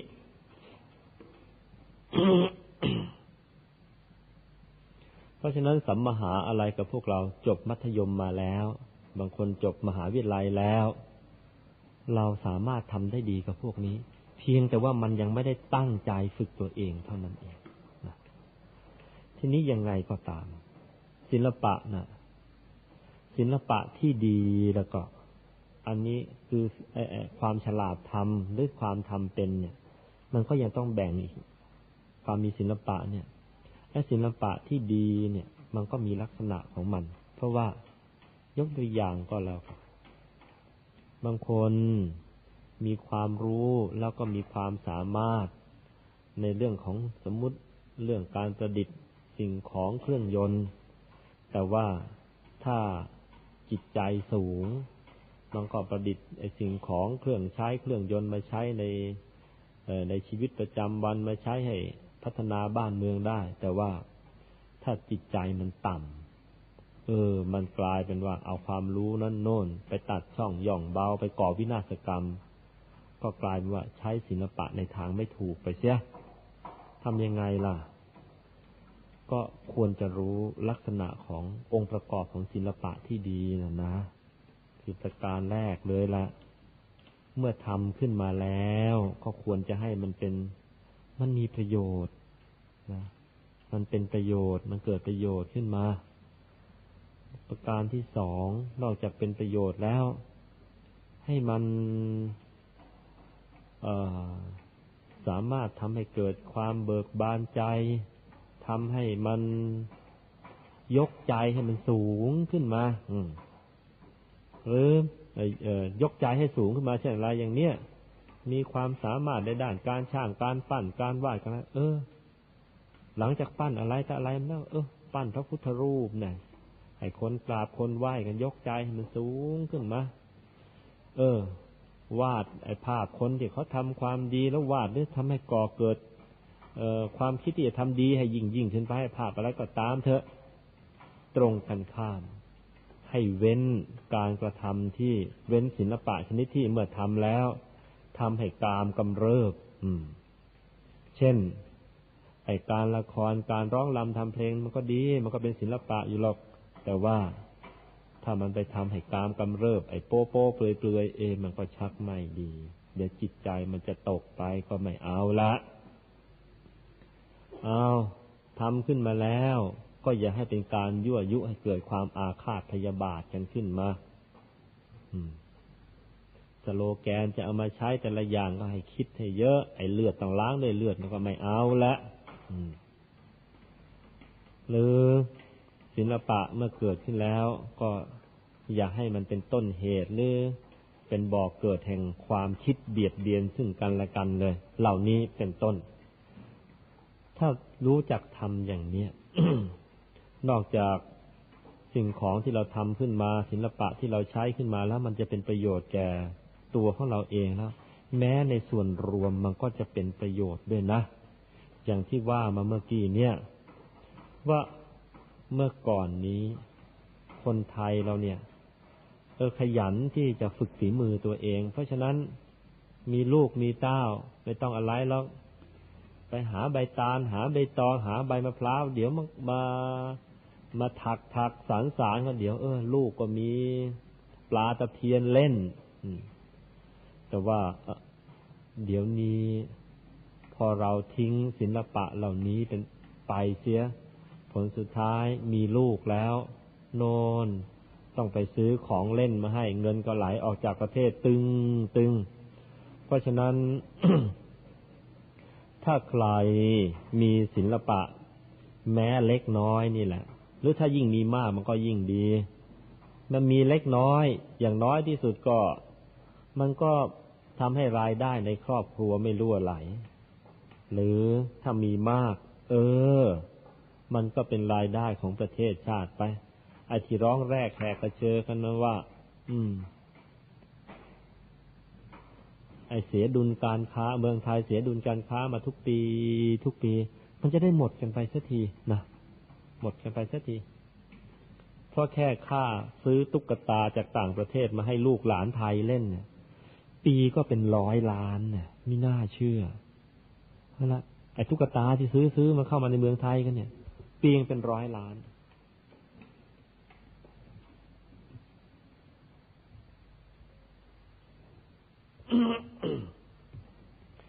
แล้วไอ้ไอ้ไอ้อย่างอื่นอีก อีกไม่รู้เท่าไหร่นะมันเป็นหน้าที่ของพวกเรา มีลูกมีหลานก็ฝึกลูกฝึกหลาน ให้ให้มันมีให้มีมีศิลปะ ให้มันมีความประณีตติดตัวไปเป็นพื้นฐานต่อไปข้างหน้า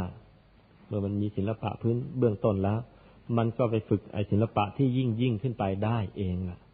เออ แล้วเมืองไทยของเรา จะได้เงยหน้าอ้าปากขึ้น อีกนิดหนึ่งเมื่อไม่กี่วันนี้ ไปอ่านหนังสือพิมพ์ก็มีเรื่อง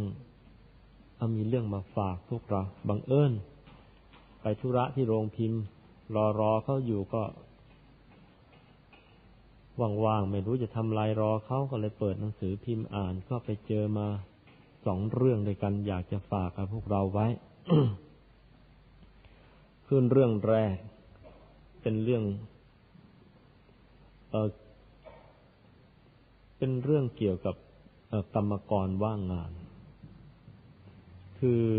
ในฐานะนักเศรษฐศาสตร์ นักเศรษฐกิจดัง ๆ ของต่างประเทศแต่ชนิดชื่อดังระดับโลกเนี่ยเขาใช้คำพูดอยู่คำหนึ่ง ซึ่งเขาก็ภูมิใจต่อคำคำพูดอันนั้นมากเลย แต่ว่าเดี๋ยวนี้เขาก็รู้ตัวแล้วว่า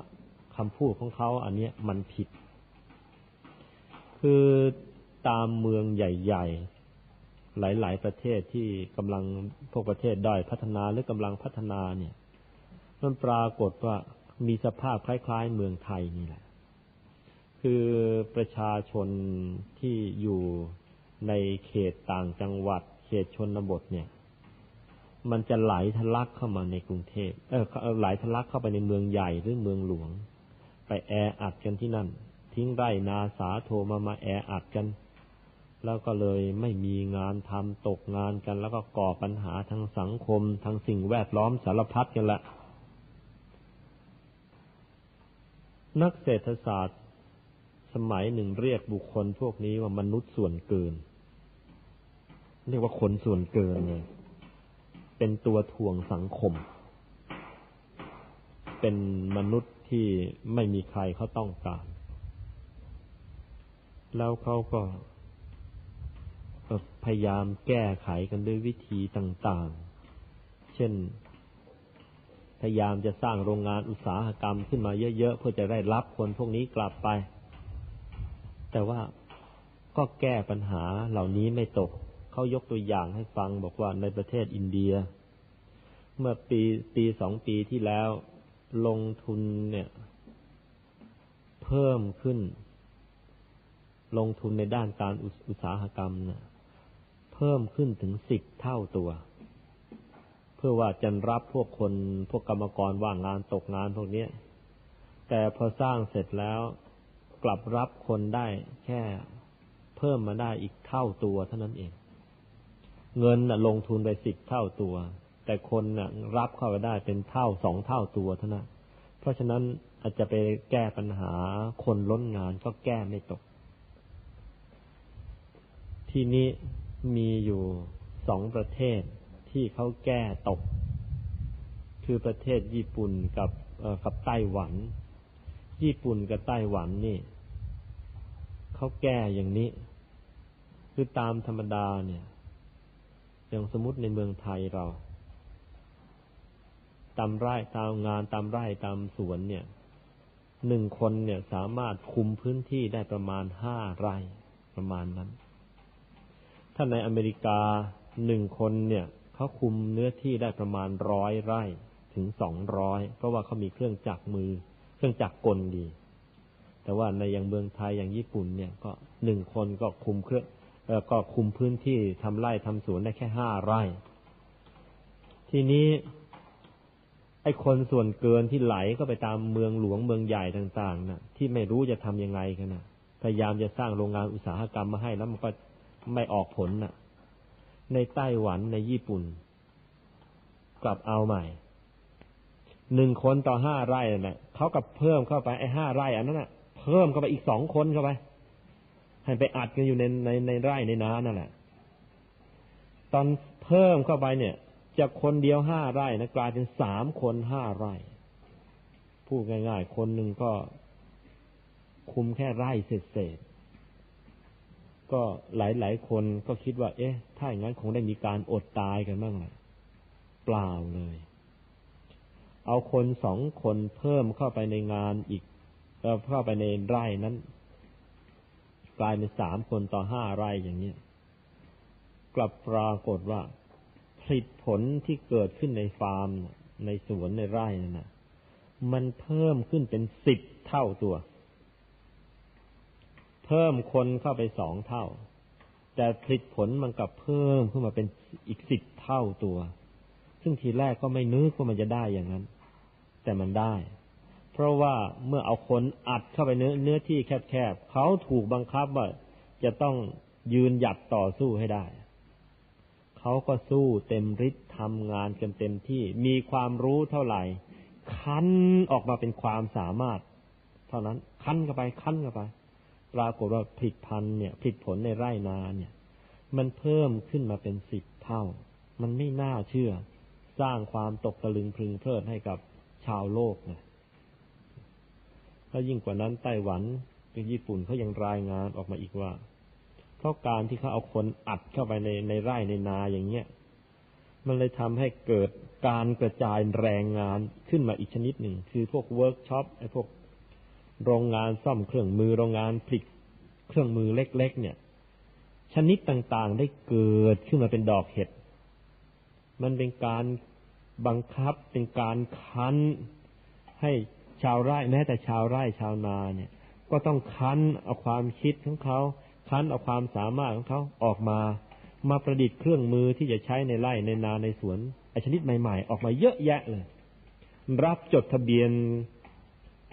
จดทะเบียนลิขสิทธิ์ไอไอไอผลิตภัณฑ์ต่าง ๆ เนี่ย รับจดทะเบียนกันไม่ไหวเลย นี่ คนเรา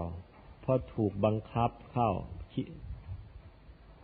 มีความตั้งใจจริงบวกเข้าไปด้วย บวกกับปัญญาเข้าไปอีก เออ มันก็ทำให้สถานะการต่างๆ มันดีขึ้นมาอย่างไม่น่าเชื่อ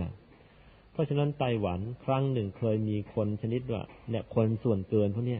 กับปรากฏว่าเดี๋ยวนี้เขาคนขาดไปซะอีกแล้ว มีไร่นาอีกหลายหลายส่วน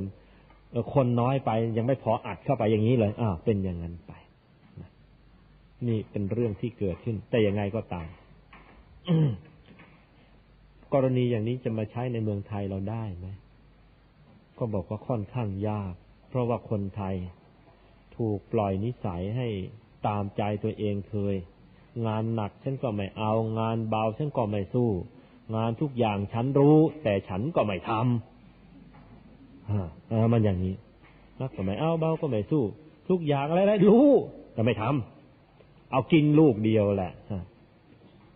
เป็นชอบเป็นโรคบิดติดเสืองานการเบื่อข้าวกินได้สบาย เราเป็นกันอย่างนี้ เพราะฉะนั้นก็ไม่รู้จะอานโยบายของญี่ปุ่นกับของไต้หวันมาใช้มาเนี่ย จะใช้ไหวไหมก็กลัวจะไม่ไหวอีกแหละ นี่เออแสดงว่าของญี่ปุ่นของไต้หวันเนี่ยที่เขาประสบความสำเร็จอย่างน้อยที่สุดคนของเขาเนี่ยนะ ใจมันสู้ ใจมันยอมรับที่จะฝึกตัวเองให้มันมีศิลปะขึ้นมา แล้วบ้านเมืองของเขาก็เจริญ ถึงเวลาแล้วไทยเราจะเอามั่งไหม อีกเรื่องหนึ่ง คือเรื่องปัญหาว่างงานในเมืองไทย ก็เราชอบร้องแรกแหกกระเชอกันจะให้คนโน้นมาลงทุน เอ่อคนนี้มาลงทุนในบ้านเมืองเรา ก็เกิดปัญหาขึ้นมา คือเราก็เสนอต่างประเทศแต่โอ้ยเบืองไทยในค่าแรงถูก เขาก็ตาหูเหลือกมาจะมาลงทุนในเมืองไทยพอมาถึงเข้า เขาก็บอกว่า ใช่ ไอ้ค่าแรงต่อคนน่ะ มันถูก แต่ว่าคนของเราหนึ่งคนเนี่ย เออคนของเราสิบคนน่ะทำงานเท่ากับเขาคน เพราะฉะนั้นเลยกลายเป็นว่า ค่าแรงในเมืองไทยเนี่ยแพงกว่าเขาเกือบสิบเท่า ไม่ใช่ถูก ค่าแรงต่อคนน่ะมันถูก แต่วันหนึ่งแถมแทนที่จะทำงานได้ร้อยชิ้น คนมันทำได้แค่สิบชิ้นนั่นแหละ เพราะฉะนั้นต้องจ้างคนถึงสิบคนมาทำงานให้ได้ร้อยชิ้น ในขณะที่ประเทศเขาแม้ค่าแรงแพงขึ้นมาสี่ห้าเท่า แต่ว่าเขาทำงานได้เป็นร้อยชิ้น คนเดียวก็เป็นร้อยชิ้นอยู่แล้ว เพราะฉะนั้นไม่มีความจำเป็นที่เขาจะต้องมาลงทุนในเมืองไทยอันนี้คือเรื่องที่มันเป็น ถามว่าทำไมเป็นงี้ล่ะ ก็อย่างที่ว่าเมื่อกี้นี้คนไทยเหยียดขี้ไก่ไม่ฟอทำงานกลัวมันจะเหนื่อย ศิลปะไม่มีลูกเอ้ย รีบเล่ารีบเรียนเข้า ได้ปริญญาแล้วจะได้เป็นเจ้าคนนายคนเจ้าเจียวสินี่มันเป็นของมันอย่างนี้เพราะฉะนั้นนะใครมีลูกมีหลานก็ฝึกฝีมือให้มันมีศิลปะขึ้นมา แม้ยังไม่มีลูกมีหลานตัวของเราเอง ฝึกให้มีศิลปะขึ้นมา ศิลปะในที่นี้ ไม่ใช่ว่าจะต้องเป็นแค่ช่างวาดช่างเขียน เพราะว่าคำว่าศิลปะ แปลว่าฉลาดทำอะไรที่อยู่ในภาระรับผิดชอบของเรา ไปปรับปรุงไปแก้ไขไปทำแบบชนิดฉลาดฉลาดนะ่ะอย่าทำแบบชนิดโง่โง่แล้วตัวของเราก็จเจริญขึ้นมาทุกวัน บ้านเมืองไทยก็จะก้าวหน้าจะพัฒนาทัน ประเทศบ้านใกล้เรือนเคียงเขาไม่ล้าหลัง แม้ท้ายที่สุด ความที่ฝึก ตัวเองให้มีศิลปะอย่างนี้ เมื่อถึงคราวจะหันหน้าเข้าทางธรรมะ ด้วยเหตุที่ว่ามีมีความประณีต มีความละเอียดอ่อน เกิดจากการฝึกศิลปะทางโลกมาเคย ถึงคราวปฏิบัติธรรมะ